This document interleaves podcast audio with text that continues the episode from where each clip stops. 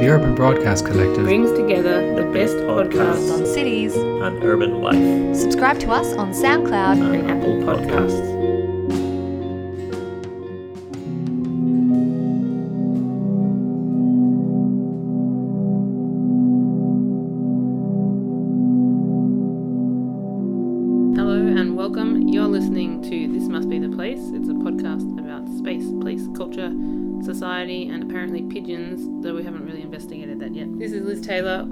Monash University.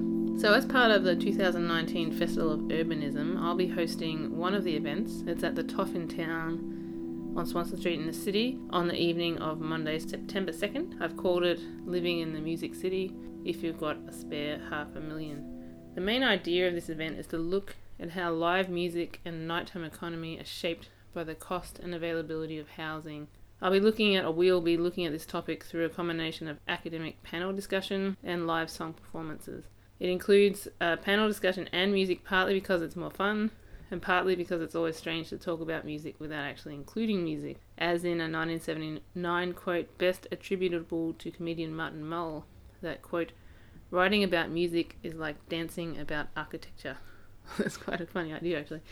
Or an older quote from a 1918 New Republic article that writing about music is as illogical as singing about economics, although we might try a bit of the latter. Because singing about economics, we know we do that both now and in 1918. Singing about economics does happen, and you don't have to look for, far for songs with words like money or dollar or rent in them. Music and economics are never really that separate of each other, although they don't always get along. Perhaps they could be best described as frenemy bandmates, making lovely music together, but secretly hoping for solo careers. In both the panel and in the songs, we'll be examining the past and future of Melbourne's live music venues in the context of the city's housing pressures. Melbourne is known, or it's certainly branded now, for its music scenes, both past and present, but this can sit in tension with rising land and housing prices, which are themselves something of a, a price of success. But who can afford to live in a music city? The first half of the event title, The Music City, derives from a three year research project that several Monash University academics are involved in, called Interrogating the Music City, Cultural Economy and Popular Music in Melbourne. That research is producing both a history of the pop and rock music scenes in Melbourne from the mid 1950s to the present, and an analysis of the usefulness of the concept of the music city to understanding the role of popular music in the cultural economy of cities internationally. Shane Homan, Seamus O'Hanlon, and Catherine Strong from that project will be on the panel on September 2nd. The second half of the event title, If You've Got a Spare Half a Million, is a reference to the Courtney Barnett 2016 song Depreston. The title of the song is a not quite affectionate nickname for the middle to outer suburb of Melbourne, Preston, which does have something of a grim grey flatness to it that one could easily describe as depressing, even if real estate listings do not. I personally think it's because much of Preston is north of Bell Street, where everything was built post 1950s around car parking requirements, but that's just my bent. I won't play to Depreston here because copyright stuff, but the song and the film clip, which ironically seems to have been filmed in Reservoir, another nearby suburb, is definitely worth checking out. And also, ironically, I did read that the event that inspired Courtney Barnett to write the song, which was a visit to a house inspection, was actually in neighbouring Coburg. So, in a way, Depreston is Preston, but it's also anywhere. The song's lyrics, beginning with, You said we should look out further. I guess it wouldn't hurt us. We don't have to be around all these coffee shops. Refer not only to the spatial dynamics of the cost of housing in Melbourne, but to migration and change in the city generally. Concentrations of things like public transport, cafes, pubs, music venues have for some decades been associated with concentrated demand for housing, including from wealthier professional people, hence gentrification. This pressure then causes others, particularly poorer people, renters, both categories which tend to include younger people and musicians, to then move further out where housing is lower priced. This then attracts new coffee shops and new residents, driving prices up and other people further outwards, and the cycle continues, or at least everything except a public transport. That part doesn't ever seem to move further out in Melbourne. The song describes attending a house inspection of a Californian bungalow in Preston with, quote, a garage for two park cars to park in. It seems depressing. Through a real estate agent, we learn that the house is relatively cheap because it's a deceased estate. The spare half a million line repeated at the end of the song refers not to the cost of a typical house, because half a million is roughly half the price of a house in Preston now. But to a flippant remark made by the, made by the real estate agent that while the house might need some renovation, with enough finance, it could just be demolished and rebuilt. If you've got a spare half a million, you could knock it down and start rebuilding. Which then sits in contrast to the signs still remaining in the house itself of a now dead woman and her life lived within it. Then I see the handrail in the shower, a collection of those canisters for coffee, tea, and flour, and a photo of a young man in a van in Vietnam. You don't know who this person was, but you do get a sense of mortality, of presence and absence, and of how much that juts up against the commodification side of housing. Old houses go, new ones come.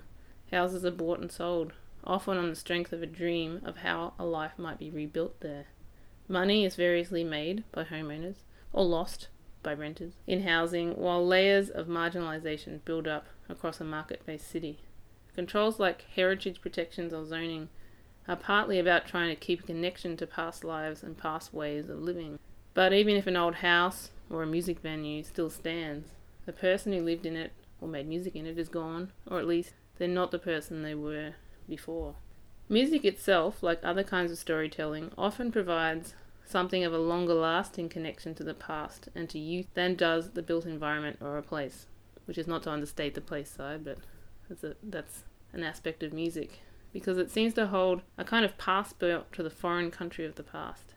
As a more extreme example, a quick search on music and memory will reveal the importance of music as a research field for dementia and Alzheimer patients. You can find numerous uncanny examples of patients responding to music, and particularly to favourite songs, long after other mental abilities and ways of accessing memories have faded, which is no small feat. Like the quote by L.P. Hartley The past is a foreign country, they do things differently there which is in fact the opening line of his 1953 novel, The Go Between, which is the namesake for seminal Australian band The Go Betweens, whose 1988 song, Streets of Your Town, also inspired Courtney Barnett's Depreston.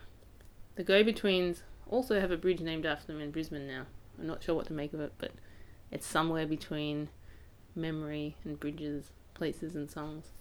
The Living in the Music City Festival of Urbanism discussion, it's going to be partly about the practicalities of popular music in Melbourne, how spaces for music, like Melbourne's famous pub rock venues, can survive conflict with new housing and new residents, how to appropriately memorialise music in cities, or thinking about how venues and musicians, or anyone really, can afford space in a competitive city. Music may be valued by some, but it certainly doesn't pay well. I'm hoping that the panel discussion and the songs will also venture into the broader topic of the places where music is made and how music in turn makes sense of a time and a place and provides a sort of bridge back to it. Technically, humans don't need music or songs, but there are zero signs that they've ever lived without it or that they will give it up anytime soon. If you want to make sense of a human organism like a city, you could certainly do worse than to start with music. So, for this episode of This Must Be the Place, it's not any really new material. I've looked back over This Must Be the Place podcast. By the way, the name comes from a song, it's a Talking Head song. This Must Be the Place, brackets, naive melody, although it's wonderful how people think the name comes from something else. I looked back over the podcast for, for over two years, roughly, and found some ex- uh, example episodes where we've talked about aspects of live music and its relationship to cities and places. David Nichols, my sometime co host, writes about music history a lot, so there's actually a fair bit in there, and this is just a sample. I've got seven short clips here to present from the archives, so it's kind of reruns, best of, hits out. Is that a really Australian thing? Hits out 1988. Or maybe a nicer wording would be a curated selection, best of. This must be the place on music. First up, we have part of an interview with Associate Professor Seamus O'Hanlon, who'll be one of the panelists at the Music City event. Here he's talking about how much the inner suburbs of Australian cities have been transformed over the past decades, past few decades, economically, demographically, and physically. He describes how the section of Carlton between RMIT and Melbourne University was desolate really in the 1980s, but it's now transformed by the enormous industry that is international students. Uh, drawing on his book City Life, Seamus goes on to discuss how the conditions of pub rock and live music in Australia were byproducts, in a sense, of the sudden exposure of Australian industry to globalised trade and the abandoned spaces it created. Cheap inner city spaces were filled by music and by musicians, and by other people on low or fixed incomes. It's an unrecognisable city to today. international student one is really quite fascinating because you know they didn't exist a generation ago. They simply did not exist. Um, I write about how in it, was a decision in 1985, I think it was, by the Hawke Labor government to open up the market to international. There'd been the Colombo Plan students before that, and there was a few of them in the in the 80, 1980s, early 1990s. There was a few thousand. There's, there's now half, over half a million and most of them are in Melbourne and Sydney, and most of them are in the centre of Melbourne and Sydney. And, and again, not only are they changing the universities in all sorts of ways, they're also changing the culture of the city. But uh, again, as, as with my earlier work, they're changing the physical fabric of the city. So, so where we're sitting here at RMIT, just across the road from us, is essentially this gigantic student village is being built. Yeah, if you're sitting, uh, we're in a slightly more hedged-in building now, but if you're on the Swanston Street buildings, every day you become more and more aware of this uh, physical expanse of, of the student accommodation and the apartments that are built mainly for students. Yeah. yeah student village. Yeah, and the interesting thing, it, it's here, but and, and in the sort of that corridor up to Melbourne Uni, and you see it in Sydney around um, Broadway and uh, UTS, etc. Is this used to be the heartland of the textile, clothing, and footwear industries, and they're gone. You know, they were wiped out by globalisation and tariff changes, etc. And there was a lull for a few years where they, these places basically sat empty. I mean, when I was studying at Melbourne Uni in the late 1980s, that walk between here and Melbourne Uni was a ghost town. It's like kicking a can down the street. Yeah, yeah. And now it's just wall to wall student accommodation and all the facilities that have been created for those students, the restaurants and bars and you know, and the you know, we all look at working universities now that have libraries that look more like cafes than libraries that we mm. remember because it's an industry, it's an enormous industry. This is something that's been, I guess, explored by from a kind of cultural perspective or from the point of view of gentrification. But you speak about the music, live music as an industry, or arts as an industry, and that perilous relationship they have between the economy, space. They need space Yeah. to do these things, but often success means, you know, that Yeah. There's no room for you anymore. So You're just on the move all the time. yeah, I thought you look, you brought a time dimension to that. that Yeah, people don't know yeah. already. It's um again th- this is reflecting my own sort of story. I mean, I was living in St Kilda in the late 1980s, and I you know, used to come over to Melbourne earlier than that, and there were just all these venues, all these pubs in St Kilda and Fitzroy, and they'd been in Carlton and places like that, and um, the dining rooms they were often the dining rooms of old pubs, Mm. and they were pretty much redundant. What to do with them? Well, stick a band in, and that's what people did. And they were living nearby. You had a ready-made audience, etc. But as they became more successful, there was the issue of the um, neighbours complaining and the gentrifying neighbours complaining.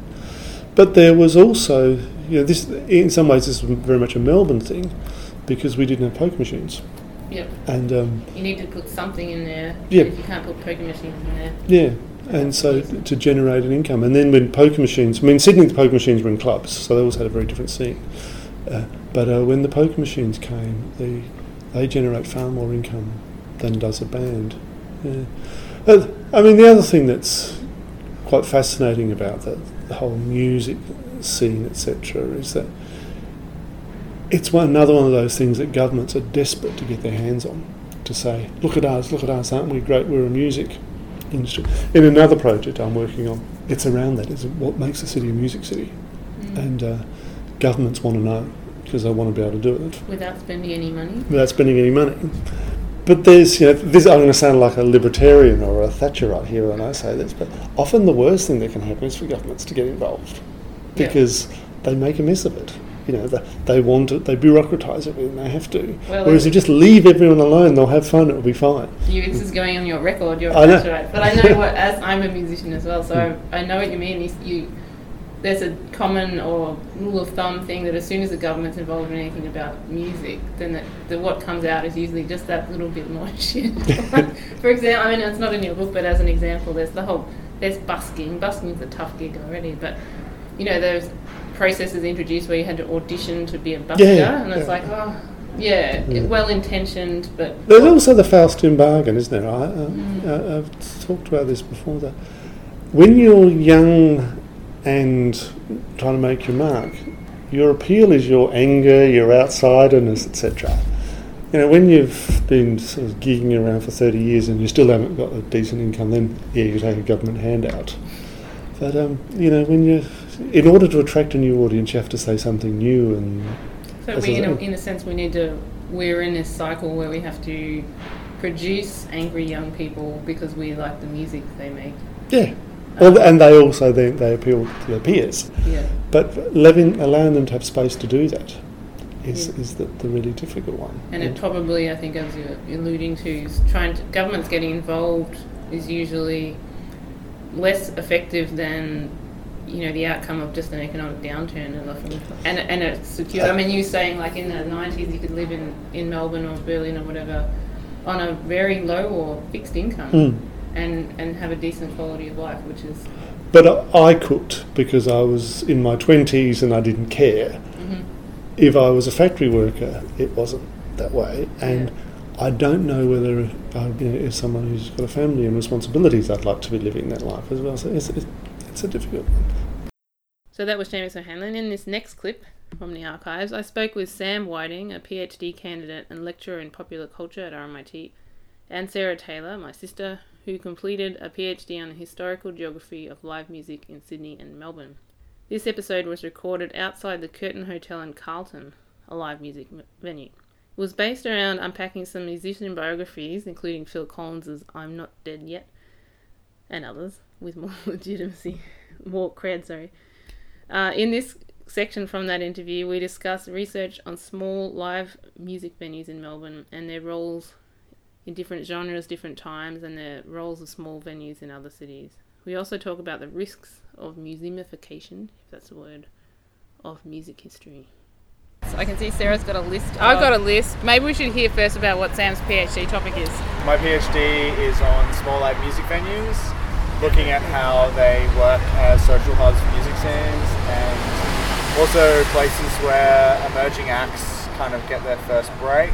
Uh, it sort of looks at the spatial kind of aspects of live music venues, but mainly is hinged on ideas of converting cultural capital, like the cultural capital of the space, and um, the booking agent and the bartenders and the staff, converting that cultural capital into social capital by way of the social connections and mainly economic capital finally in like getting money over the bar.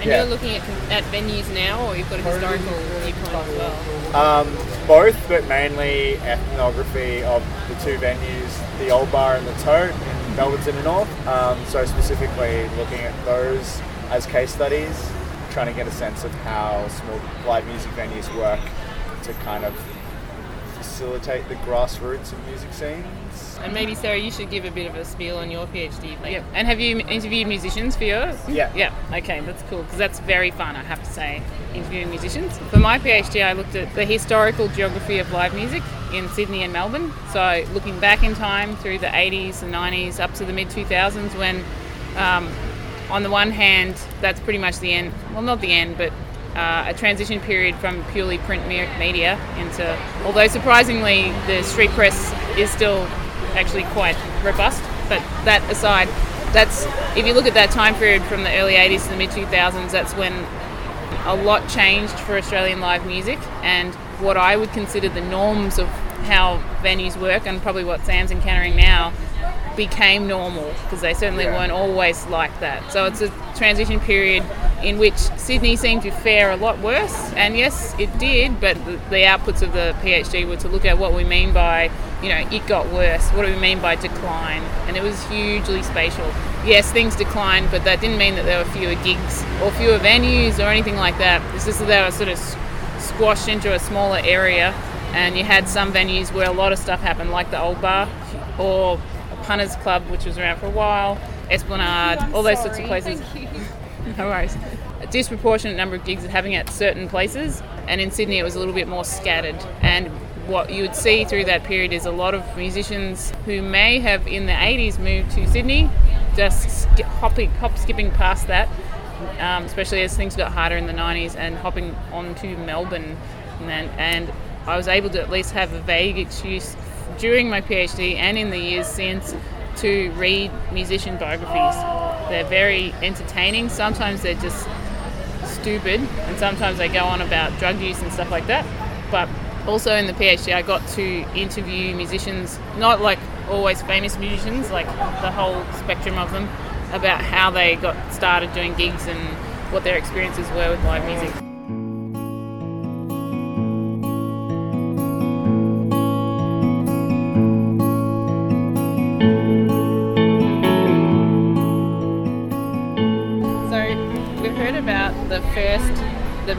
Break. Well, it's not even a big. It's the venues and the people and the agents that people get started on in the music industry. Got to go to a venue. I remember in the Phil Mm. Collins book, he Mm-hmm. said, well, weirdly, he grew up in London and was in the performing arts or something. He went to a performing arts school that his mum ran. Yeah, very And, well um, connected. His big break was as the Artful Dodger in a, a you know, a, well, I don't know if it was on the West End, but well, I think it was proper West End production of Oliver exclamation mark. Yeah. Um, so he always had that slightly not quite rock and roll thing happening, but I think it served him well later. Yeah. But he started gigging a lot. He joined other bands. Helped that he could play the drums. Doing lots of gigs. In all the musician biographies I've read, um, the only ones who really didn't get started at a venue were like very, very well-off backgrounds who maybe, got, you know, got placed on uh, a soap show and then moved into something else. You know, that's a slight. There's a there's a subgenre of pop stars which I've like Delta Goodrem, Olivia Newton-John, um, and Kylie. They're very good at what they do, but they don't. That's not the entry point for them. They have to come in another way. But everybody else, you have to start gigging, so they know musicians know where to go. So Yeah. Sam, in your your venues are the Tote and the Old Bar, and you do you speak to people that really they move to Melbourne or they come to this area or they seek these venues out because they have entry level gigs. Yeah, yeah. Uh, what I've found interesting is that a lot of the people that are involved in those venues, staff, musicians, and otherwise, aren't actually from Melbourne. That's so true. Yeah. That's so Where are true. they from? Regional Victoria, Regional. Tassie, Fuck yeah. Perth, Sorry, I swore. Yeah. Brisbane, uh, some Sydney siders who were Mm-hmm. sick of the scene there, um, and they all kind of come together because they hear, you know, the, the, the myth of rock authenticity that surrounds the Tote, for Mm-hmm. example, and like how it's the home of rock, and you've got to play at the Tote if you want to make it.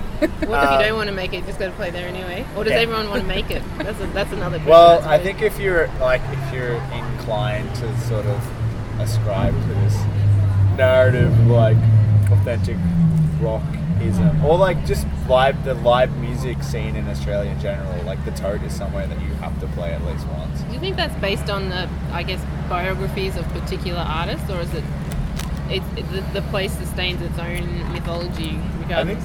I think it sustains its own mythology. It definitely like perpetuates its own mythology with like documentary films and like the whole slam rally and it being closed for uh, during you know, the late 2000s and then reopening Yep. with great fanfare. Um, basically, um, it means that it's been kind of like it's got this place in Australian rock history that's fairly certain. But also, it's interesting having spoken to the management there. They're really aware of it becoming a museum, um, and they don't want that. Like they want to like keep the tote what makes it the tote, keep that kind of narrative of rocking for 30 years sort of thing. But Rich Stanley, the current book, has done a really good job of like pushing forward in terms of the genres that are represented there, and also like the, the people. It's very open genre genre wise. It's not pure rockism. I was there on Sunday night, like on a whim, and there was some like electro um, pop duo playing just in the main band room, like like opening for a bunch of other bands, and it was like very non-tote music, but like on that stage, with quite a few people in the room, um, and I think they're quite open to into new forms of music as long as it aligns with that kind of underground that makes the tote like that sort of sticky carpet, you know, Melbourne rock institution that it is. What about how does that contrast to the old bar that has less, I would say, less of a um, well-known. Locals love it, but it's not Yeah, famous, right? not like people Is it famous in old Interstate? Yeah. I think it's famous amongst musicians that tour to Melbourne interstate. It's definitely got its own thing going on. But just because it's smaller, like bands, you don't play there unless you kind of like are a smaller band or you're playing your first shows in Melbourne sort of thing. But like Camp Cope, who are quite big now, um, and you know they're about to play like that headline show at the Sydney Opera House. I remember that they would play the old bar maybe like once every two weeks in the first six months of their existence, like on a Tuesday night, and like that was where they kind of gained a following. And practiced in a sense. Yeah. Yeah, and yeah, and sort of like got their chops up to record their first album, and then like, because Sarah Thomson, their manager, is so devoted to the space and such a close friend of the owners, manager and drummer, mind you. Uh, she, they've given back and they've played like surprise secret Sunday afternoon shows that have sold out in minutes. So like. I think it's a matter of size and also a matter of time. Like, they just haven't been around long enough. How Um, old is the old bar? 10 years since the current owners have been running it Yeah. and that was like i think it's probably before that it was a live music venue but it didn't have a really solid identity. Mm-hmm. So it's only in the last 10 years that it's like kind of built a reputation. Mm-hmm. And like the 10 year anniversary was celebrated with a whole week of secret shows that were announced last minute. With lots of big bands like Gold Class, The Peep Tempel, Graveyard Train, Cash Savage and the Last Trains. All of So those bands coming back to headline shows there to celebrate where they've started and now, and you know, there was a big write up in the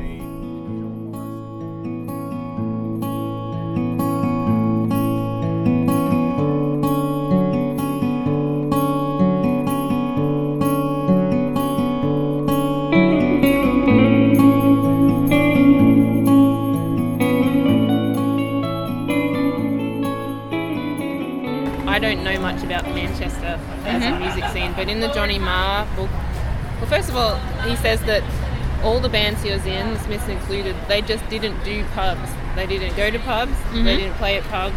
They Mm-hmm. Yep. were not that kind of band. Yeah. They played at clubs. Of clubs. which the most uh, pivotal one for them was the Hacienda. Hacienda. Yeah, yeah. And then that seemed As to be featured in 24 Hour Party People. to have been defined a particular place and time, and it was tied. I wouldn't say their genre was necessarily narrowly defined, but it, certainly to outsiders, um, Yeah. they just. I don't, is it still going? I don't know. Oh, it might be a museum It is a piece now. I think it's there, but not Manchester? there. The the Hacienda. Oh yeah, no, it hasn't been going for, for Yeah. decades. so they I really just did there. they did know. the 80s, 90s, stopped, and that was. and So it was famous. And then I assume people still do live music in Manchester, but like not there. And to actually be a music venue and keep going for decades is a rarity. Yeah, I think that's why Big the rarity, yeah. so, um, like, celebrated. Yeah.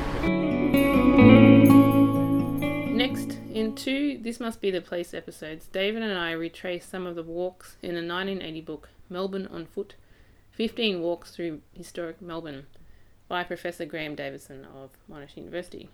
So here we are with Graham Davison in St Kilda, a suburb that's long been associated with the live music scene, or certainly in, in past decades, and which is now largely gentrified.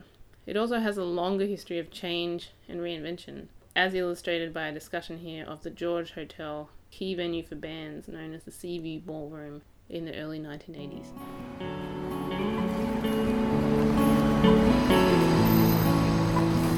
Are we going? Okay, so we're standing here on the on the corner of Grey and Fitzroy Streets, St Kilda, just with the station behind us. We're looking at the George Hotel, which actually is two buildings, I guess, isn't it? That's right. There's the, the corner butt is late 1880s, and then it was added to in the 1920s. Yes. So, uh, and this, I mean, we, we can imagine that we're arriving from the country for our summer holidays because this was a hotel that was oriented to St Kilda in the days when it was a seaside resort. And the it's interesting that they that addition was made in the 1920s. It, it obviously indicates that you know the holiday trade was still Yes, alive in yes. that in that period. But it's sort of quite a contrast in styles, isn't it? You've got Very opulent 1880s with more of the more austere Yes, it is. 1920s So building. when I mean, so your book came out in 1980, and, and Yeah. like probably the year after, I was going to this hotel on a regular basis as a teenager because Yeah. that was known as the Seaview Ballroom in uh, 81, 82, and it does have a really impressive um, ballroom in Oh, it. does it? Yes. Yeah, it's, it's quite extraordinary.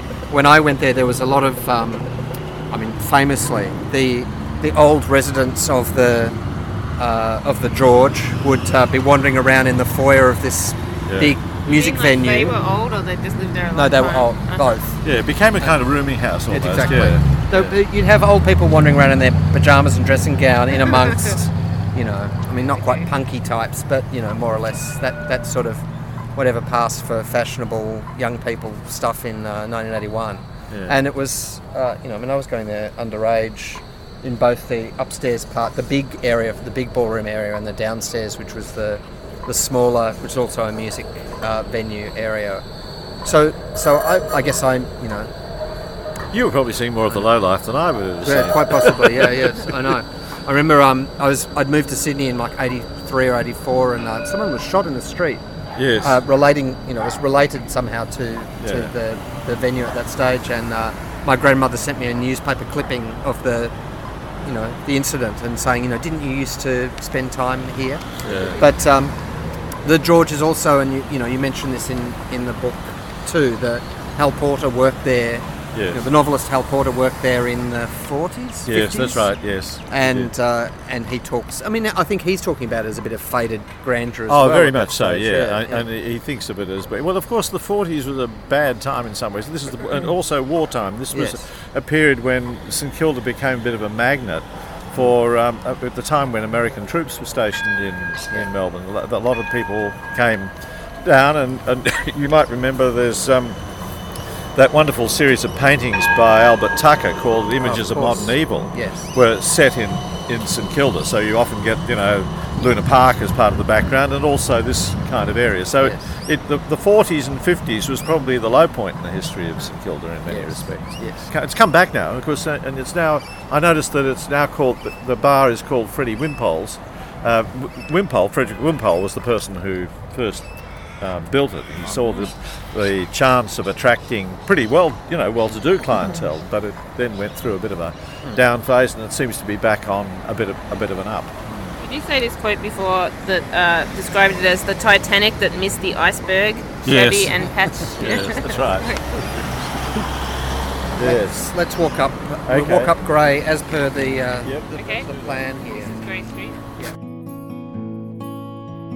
So that was St Kilda. Here we are, David and I, in a different walking tour episode, this time of Richmond. Again, retracing the 1980 book Melbourne on Foot.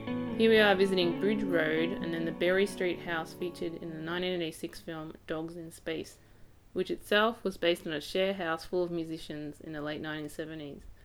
The house is now a multi million dollar house in a multi million dollar area. We're discussing that history, but also the longer signs of a history of Vic- Richmond's Victorian era architecture and factories, which is more what the Melbourne on Foot book dealt with. Yeah, McDonald's cool. Are you thinking what I'm thinking? That we're not going to eat there later. Perhaps. A lot of cheap eats around here. Five dollar pizza, I think there's cheap eats and there's super expensive eats. Vietnam town. Yeah, so that was a really interesting thing, which obviously your first experience of Richmond is very different from my Greek experience because I don't even I don't know where the Greek presence is in Richmond these days. Maybe some sporadic bits and pieces. Wasn't there a venue called the Greek or something as Greek well? Theatre up the road? Yeah, Yeah. it was a it was a cinema just behind us, a few blocks. It was a uh, I think it was a cinema in the what 50s and 60s. So it was, it was where you go to see Greek films, and then it became a venue. I saw. Uh, no, I can't remember who. I saw a few bands there, but it was it was mainly when I was living in Sydney that that was operating. So where are we now? We're in Berry Street Mm-hmm. and we're going to the Dogs in Space House, which back in 1980 was not, for some reason, not known as such Because they hadn't made the film yet. because they hadn't made the film. When did they make Dogs in Space? Uh, they made it in 86 and it came out in 87. Uh-huh. And But the it- the events that it's based on. Um, Would have, well, it was 1979. oh, this looks familiar now. Okay, But um, is it this one? this is the house. Yeah. But they do actually say um, that. Sorry. Look, someone's written "Dogs in Space" on Oh, the floor. so is cool. help- helpful. Oh, yeah, just in case. Um, the two story wooden house facing Eucalyptus Street shows the efforts of one speculative builder to make the most of his small plot of land. True. True enough. Photos. When you, think, when you see it in the movie, you don't think about this street being so incredibly narrow. But No. it is. And it's funny because it's narrow and it faces on another narrow street. That's odd. Yeah. Not many houses do that. Well, I think I think that's just what Graham's su- suggesting in his when he's talking about this house that it's it's kind of um, making the most of the visibility from Bridge Road that you can look down the street and go, I'd like to buy that Oh, that yeah. very impressive big house down You know there. what I like about the street? I mean, you can edit this. I'll edit this out. Um, it's so narrow that you can't even park cars on it. So it, it Yeah. just feels very calm. Yeah, They've only managed to fit quite a few garbage bi- bins on the street, but no room for any cars. that's right. There's And the um, there's the Pelaco sign up there, which is is not mentioned in the book either. And the eucalyptus street is that named for that factory we were hearing about Oh, before? Bosisto. Yeah, Mm, could be. don't know. Wow. And we've got an authentic 19th century baby squalling, as they said. Yes. Just look at this. Just street junk. Pots. So you- you know why that baby's crying? 'Cause it's we're been left here. alone. No, it's been left alone. well, Because it- while its mother went to work. going to work in the eucalyptus factory. Look, tiny little kid Yeah. dolls furniture or something. Yeah. Rotten. Teddy would like Now, this is a typical Richmond planning application. Is it? Part demolition and construction of a two-story extension with rooftop terrace and basement. So it's sort of that, what do they call it, uh, iceberg house thing. No. It'll look the same at the front, but inside it'll become something else. Okay. In another episode of This Must Be the Place, where the connection to the Dogs in Space film and the music scene it recalled, David and I interviewed Charles Chuck Meo. Charles was a musician in the band The Ears that the film Dogs in Space was based on, and he lived in the Berry Street share house in Richmond, as well as starring in the Dogs in Space film, which more famously starred Michael Hutchence of INXS. Interestingly, the payment from Chuck's small role in the film was enough for a deposit on a house in Northcote.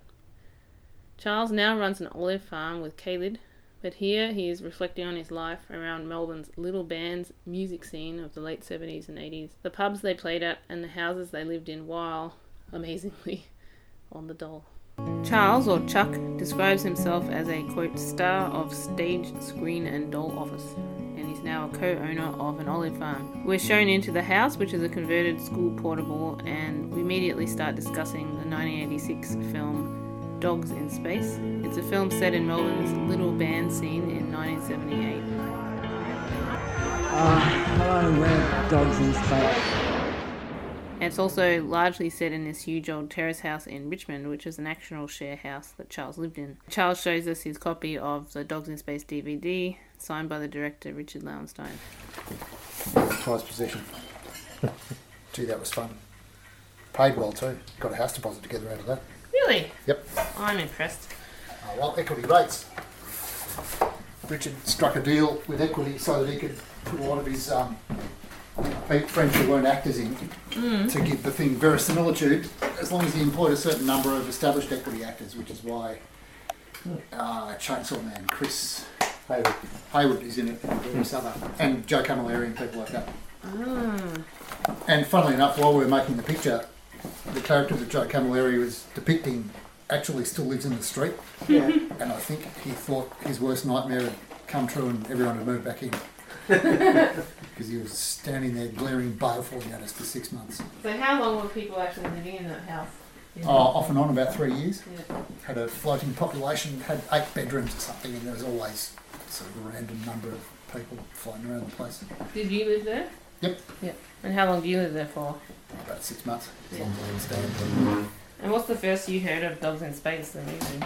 The movie, Yeah, the proposal was Richard Lambsdale. when Richard pinged me to be in it, playing myself, and I said, "Oh yeah," because he said the only other, uh, the only actor drummer I could find is Vince Colosimo, and he's not really right. So you're the only, you were the only person who actually played, like who was in the ears who played a member of the Dogs in Space band. Yes. That, that's yeah. Yep. So um, yeah, that must that gives you a special status. That's uh, that's quite. That must have been really unusual. It was like time travel. I got to do all, a lot of the same things, you know, all over again. It was very, very strange. Because it was eight years later. Yeah. Yeah. Uh, Oh. yeah, no, six years later. Yeah. Most of the events depicted in the film happened in 1979, 1980. Did, did your character have a? Were you given a an outline of what your character was like? Yep. What what did it, did it feel?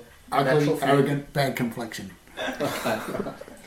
Your one of your lines I heard before was "Fuck, I hate parties. Where's the booze?" Yeah.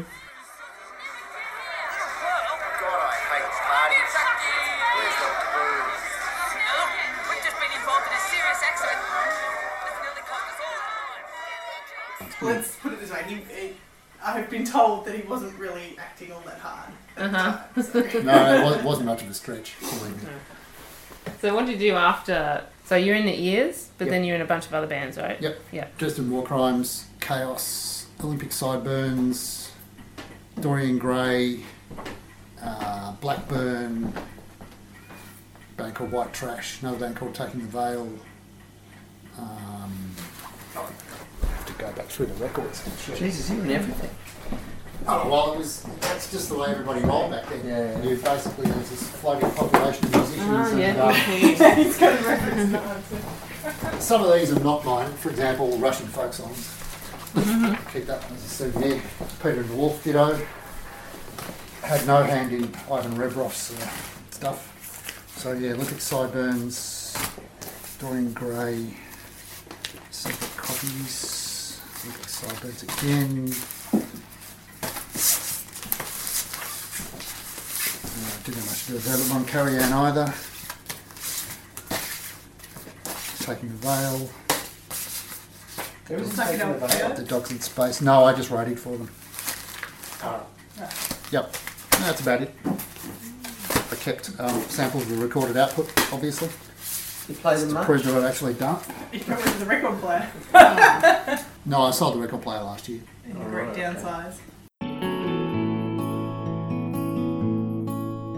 David is actually editing a book about the film Dogs in Space and about related topics around inner cities, creativity, gentrification. You'd have to ask him for the details or buy it when it comes out. Anyway, Charles was an early member as the drummer of the band The Ears, around which the film Dogs in Space is based. Although in the film they're not the ears, they're dogs in space. He basically plays himself in that film. David knows a lot about the ears and all these interconnected bands and asked Charles a bit about how they got together. Maybe you could tell us a little bit about the, the very early days of the ears and how you found how you met those people. Did you go to school with those guys? or- No, no, they all went to St Kevin's. Um, I went to one of the opposition schools, and I was introduced to them by a friend of mine called Philip, who kind of collected odd people, and they didn't come much odder than the people who formed the ears. And he said, oh, "You should come and meet these people. They're really strange." Um, so I did, and I discovered I liked them a lot better than I, the people I was hanging around with previously. So I kind of uh, migrated, and I auditioned for the ears using a, um, a plastic jar full of sugar. So they discovered I could keep rhythm. More importantly, I had a car, so nobody knew how to play a note, as was the fashion at the time. If you did know, did you hide it? People that were musicians tried to act like they didn't know how to play. Well, you had to, otherwise people would hang it on you. Yeah, try hard. Yeah. What kind of venues did you play at? The Or what your first, first gig the first one we played was at a, a loft in Rankins Lane. Oh, that's where I used to live. I wonder if it Yeah. was at the same loft. Uh, could well be. I couldn't. I couldn't point it out now. It's those brain cells are all long gone. Um, the next place we played was a chap called Paul Elliott. It was his house in Footscray. He's kind of a Melbourne music heavyweight. of various types. And then the usual collection of, um, you know, pubs around the inner city circuit, like the Exford uh, 475 Club, the Ballroom, of course, Jump Club, maybe, you know, places like that. I think you've already mapped them all anyway. That was yeah. You've yeah. probably got a better idea of where we played than I do. And were the shows like? Um, was there a measure of improvisation there, or was it? Did you have a set by the time you started playing? Would you actually have a bunch of songs that you would? Oh yeah, yeah. We, we went. Uh, we, we started working with maybe 12, 13 songs. That got up to eighteen or nineteen. So we had a bit of a selection. Yeah. Um, most of them were pretty terrible. Some of them were really good.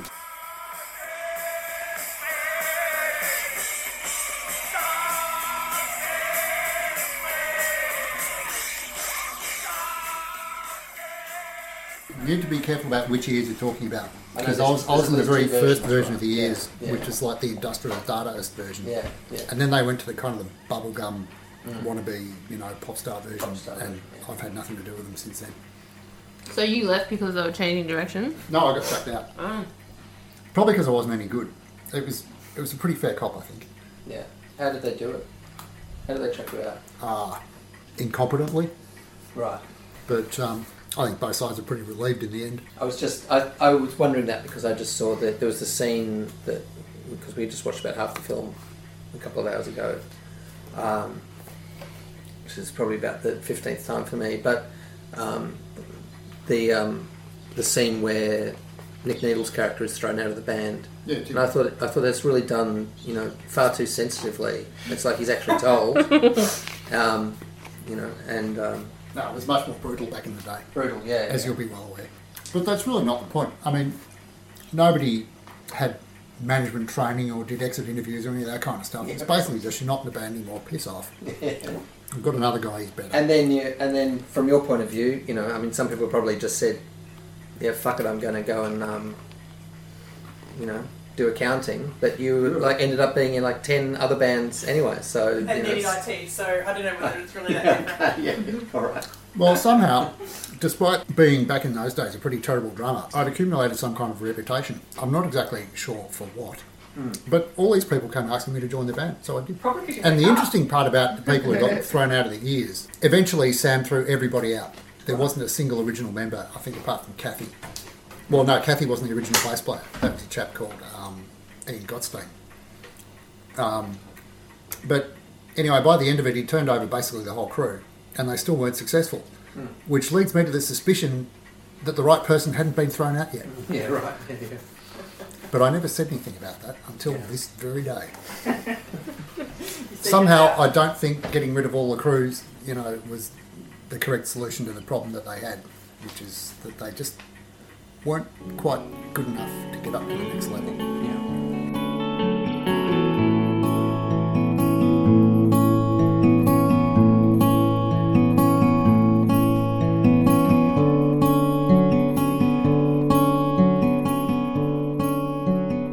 Who would have been the ears contemporaries when you were?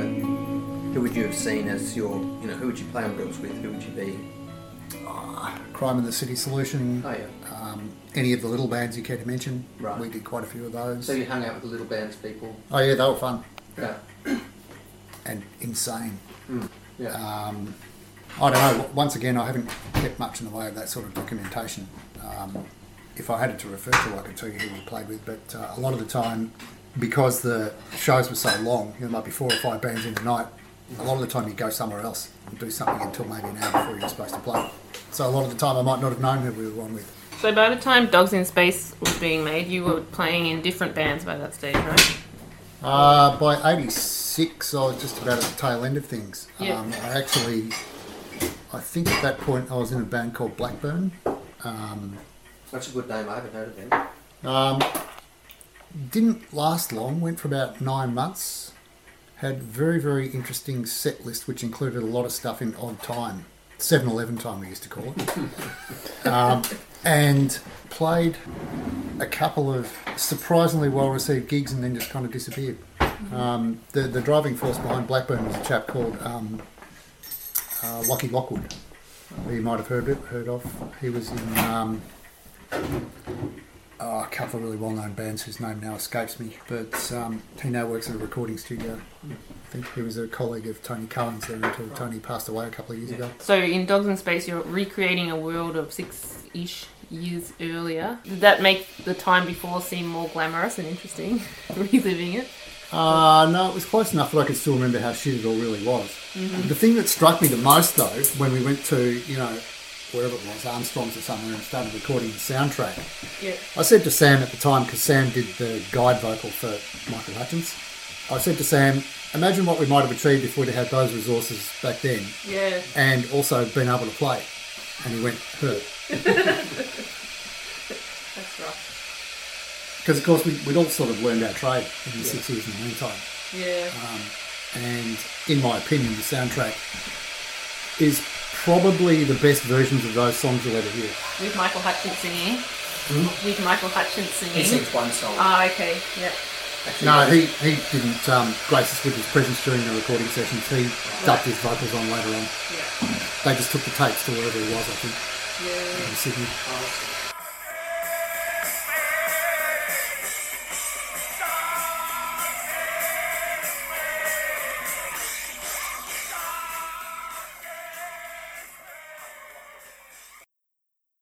So while you're in these bands, did you have a day job?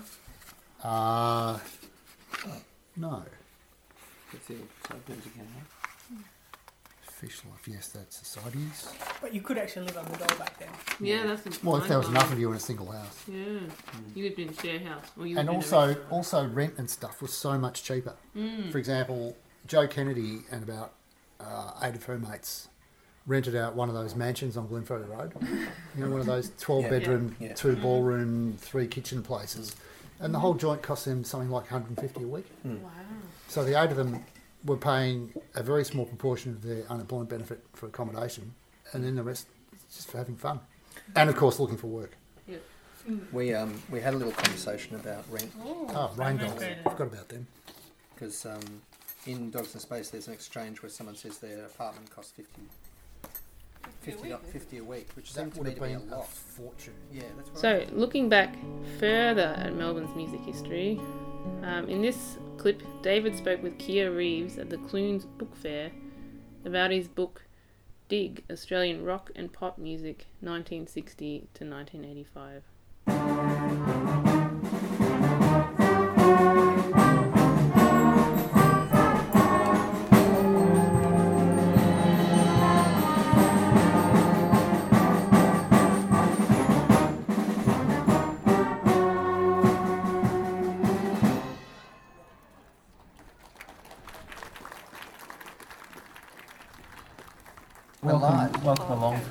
For our, session. Thanks, Jeff. We're, we're live.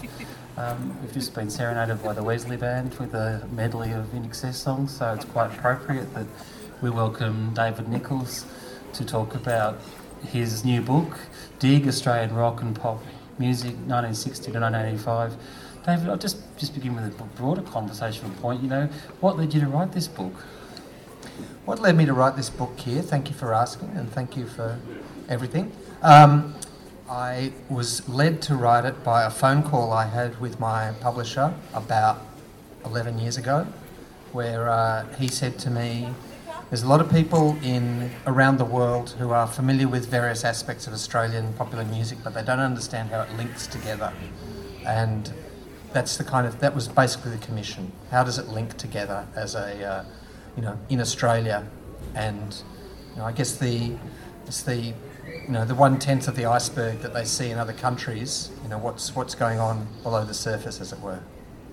Yeah, r- rock and pop music, is, I guess, is a soundtrack to many people's lives. Um, For better or worse, yeah. Yeah, yeah. Um, and you, you begin with, with, with, you know, the beginnings of the 1960s. Can you tell us how you broke that down chronologically besides setting up for a second volume?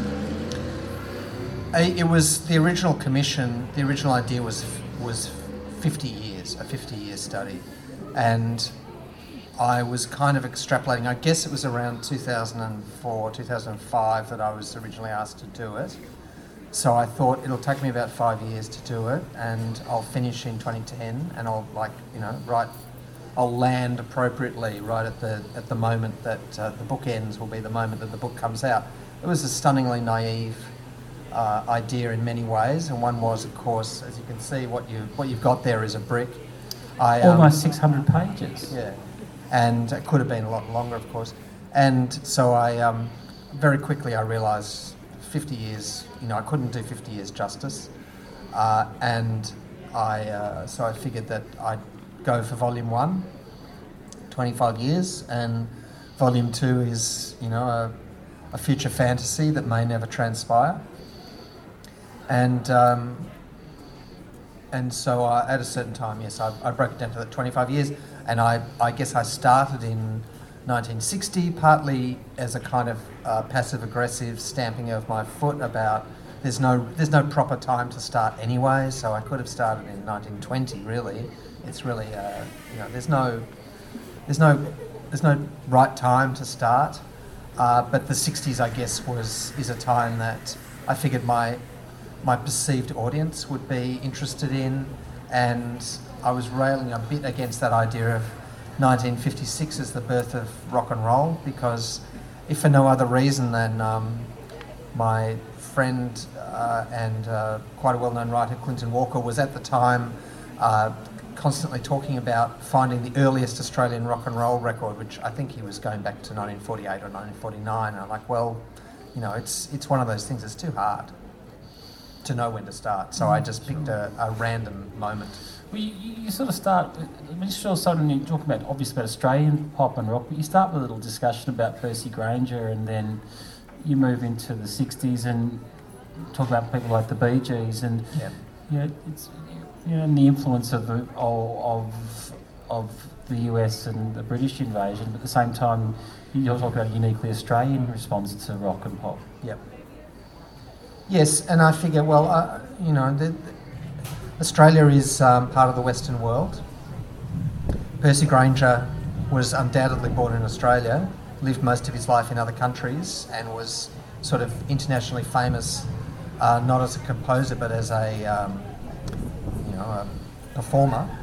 Uh, and his most famous piece of music is, uh, I think I describe it as faintly nauseating, a, uh, a piece of music called the English Country Garden, jaunty little thing. And uh, but the reason that I was interested in Grainger was partly because he was so experimental. He was, he was very he was very interested in experimental mechanized music, and there's you know the, his kind of uh, robot machines, music making machines that he uh, he created in the 40s uh, are in the some of them are in the Grainger Museum. So you know he's a he's a world player. He was also he really struck my fancy partly because he was so interested in modern music, like right up till his death, and he'd go and see rock and roll movies. You know, I don't know how old he was when he, I can't remember how old he was when he died. He was in his seventies maybe, and he'd go to the movies and see rock and roll movies because he he he kind of gelled in some way with that stuff. Um, as far as people like the Bee Gees are concerned, you know, Australia made them, and yes, they came from the UK. So did many, you know, many people came from other parts of the world, came here, and being placed in the, you know, the melange, uh, or perhaps the blancmange. They they made it. They it made them, and they made you know something uh, unique. They had the opportunities here, which they probably wouldn't have had in uh, Manchester or on the Isle of Man, for God's sake. And just the other bands for that era, just stick with the 60s for a moment. What struck you about you know, Little Pattie or Easybeats and those sort of acts? I hesitate to, to talk about um, people being, you know, founded in the crucible of a solid live circuit because I, you know, I'm, I think that that's that's possibly a little bit uh, of a, a subjective viewpoint. Although I know it does come up a lot, and I can see, I mean, from my own experience, you know, going to the UK in the mid '80s, uh, having being having a very blasé attitude myself about. Uh, the, the ability of bands to play live and seeing some of the bands that I saw in the UK in the mid 80s who absolutely, without a doubt, could not play live to save their lives.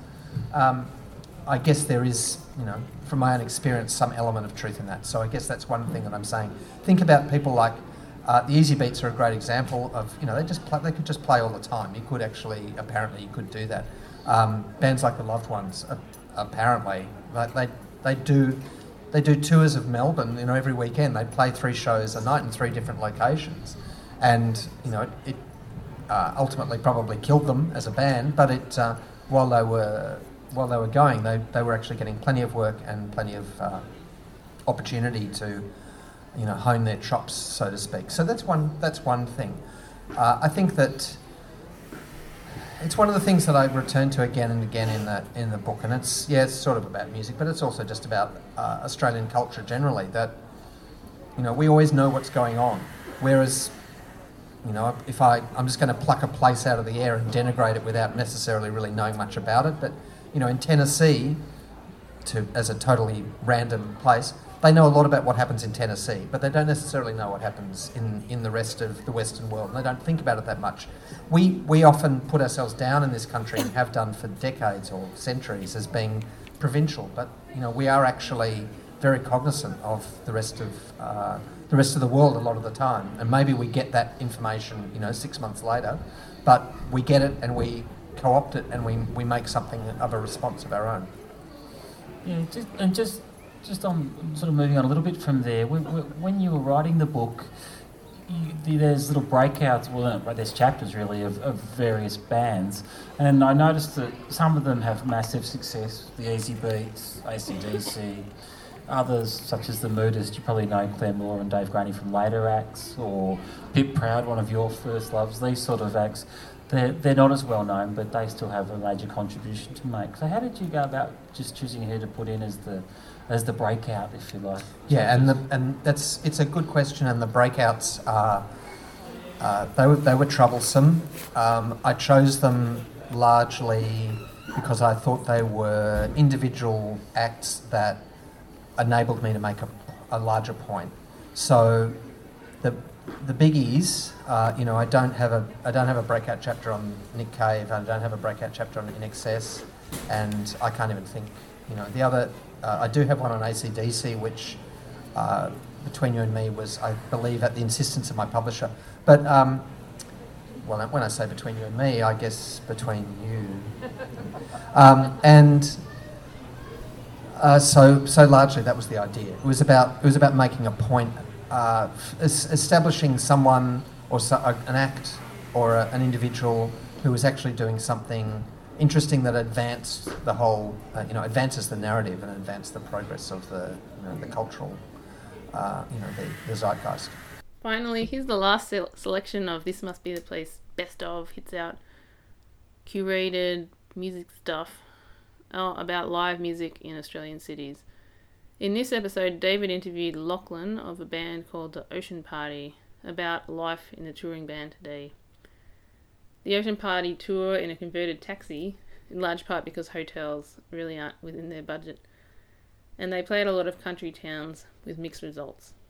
It's me and me alone this episode, except I'm here with Nancy and with um, uh, Lachlan Denton from the Ocean Party, who uh, I asked to uh, to come on the show this time, partly just because I've always been so much in admiration of you know, not only um, the work of the band, but also uh, the way that they work like such a uh, well-oiled machine. Um, they're such a, an efficient touring band, and I've I've always been really fascinated by this kind of. Um, would you call it a lifestyle, Lachlan? I don't know if I'd go that far. Yeah, no, actually, I would go that far. I'd call it a lifestyle. How long have you been doing this? Uh, to the extent that we do it, probably maybe six years. Mm. Probably since the second record that we put out. I mean, every t- we've kind of just gotten more and more involved with the touring thing as we've kind of gone along. And one of the things that has always really intrigued me, I know you don't just tour with uh, the Ocean Party, you, you have other bands and, and projects as well. But so, you know, we don't necessarily have to limit ourselves to that um, little group, but uh, sorry, that group, that huge, that mega group. But um, it's it's it's really uh, it's fascinating to me how, for instance, you've you know you've created a kind of you've got a you've got a touring van, mm-hmm. and you've you've kitted it out, and it's kind of like you, you're kind of self sufficient in a in a manner of speaking. Is that a is that a fair way of putting it? yeah, that's totally that's the idea. Mhm. The, the- absolutely, the idea is to be as self-sufficient in an age of well, no money in Yeah. live music, especially for the sort of band that we are, the sort of niche popular music that we play. You're niche, but you um, you do. How can I put it? You go out of you go out of the way. You go to out of the way places. Like in, in an Australian context, a lot of people would be satisfied with, you know, Melbourne bands are satisfied to go to Sydney, you know, once a year maybe. Yeah. Those kinds of things. But you you guys go all over. You go to all kinds of weird places, and you find places to play, which I think is really uh, fascinating. Maybe you could. Um, I could just. I'd like to. I'd like to understand why you do that and, and what you find when you go to those odd places. Um, we usually find, well, I mean, I, I, think that the the main thing I would say is that I, I, I don't think that that kind of effort to, to play in smaller places really has as much to do with actually actually playing the music as it does going to these places. I think um, we've all spoken about it before in the band that you know the the best part about about touring is the experience of going to weird and wonderful small towns and, and you know meeting people and and, and probably just the um, I don't know I, just the just the freedom you have of not being not being known as not, not nearly as self conscious Mhm. in these sort of places and and people and you know outside of outside of the city I think there is um, I mean it's it's a pretty uh, it's probably been said to death but you know it's it's, it's pretty un, unpretentious and I think with that it's it's a comfortable environment to to put yourself in for me at least Because you're, well, you're sort of from the country, right? I am, yes. Yeah. Well, I'm from Tarcutta originally. and Yeah. Um, uh, via Tarcutta, via Wagga, I guess. But mostly, yes. But I grew up, I spent, you know, the first 13, 14 years of my life in Tarcutta, which is only a town of 300 people and quite an isolating place.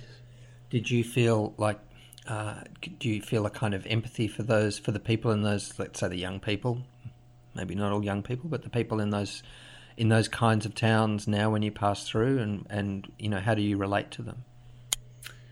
Yeah, I totally, totally uh, feel empathy for for those people. I mean, that's that's you know that is what I that's utterly what I come from. Mm. You know, it's um, it's it's em- empathy is definitely the the, the perfect word. Um, it's really easy to it's easy to demonize people from um, from rural Australia sometimes. Um, as It's rural people across the world. yeah, I would say so. Yeah, it's easy. So yeah, I guess it's kind of. I feel comfortable around those people. I mean, it's not. It's not. They're not. It's not the. Um, at this stage in my life, it's not the life that I I desire. Um, and it's and it's not that I also don't find the. Um, I don't find some of the um, views and and uh, yeah, I guess views of people in, in those situations irritating and, and you mm. know and, and I'm not I'm not stoked about that sometimes but then again I'm not particularly stoked about the lack of empathy that people in the city have either so you know it's and you know they feed into one another I think maybe you know what I'm talking about when I'm when I'm saying that like being on the road is in a kind of it's a it's a weird state of mind. Like Definitely, you, yeah. You are a bit you're a bit stateless. Yes, you do have to be there at a certain time, whatever. You have to get there for sound check. Then you you sit around doing nothing for hours, Mm. that kind of thing. And I guess you have no. Um, you have a certain range of commitments. Definitely, you have a commitment, I suppose, to your audience, whoever they may be, later at, late at night. Mhm. You know, during the day, you're like you're thrown on each other as you know you're the only um, social interaction that you have. That kind of stuff. It is. It's a pretty weird, rarefied existence. Yeah, and I think the other thing is uh, a, a lot of the time you don't really know what you're going to get when you get there that night. You know, you've probably you've you've booked, you know, you've booked these shows via email or maybe via phone call if you've had to kind of go to that extent, but you've never really got the full details of what you're kind of getting yourself into. Mm. So, how serious even the show is, you know, sometimes you kind of, you know, you could drive all day to something where you almost feel like you might as well have not been playing. It's like you know you don't know who's doing it. You you you you you, you you're not really quite sure who's doing who the favor. You know what I mean? Like Yes. who's actually. Yeah. I think that's just the nature of this, you know, indie music. I mean, I don't. Sometimes you drive all day to a show. and I don't know if you felt this way before, but and the last thing you want to do is talk to anyone when you get there. I don't want Uh, to talk to another yes. band. I don't want to, you know, like I've just I can talk to, like, especially because you've spent so much time in close proximity to people that you know quite well, and you're so so used to that level of like comfortable conversation. that The last one, last thing you want to do is reach out and talk to someone else. Yeah. Um, so and that sort of thing, but but I guess often it's about pushing through those things and doing what you have to do, and then playing the show, and then you know often that's quite rewarding, and on the other side of it, it feels pretty good, and often it's crap, and you wish you're at home, but you know. Okay, so that was uh, a long selection of best of reruns where This Must Be the Place podcast has talked about live music in Australian cities, particularly. I put it together in part for upcoming event for the Festival of Urbanism. It's going to be held on September 2nd at the Toff in Town in Melbourne, and I'm sure potentially by the time you listen to it, it's already happened. But it does happen to be in the future, you consider coming, register at the Festival of Urbanism site. Thank you for listening to This Must Be the Place.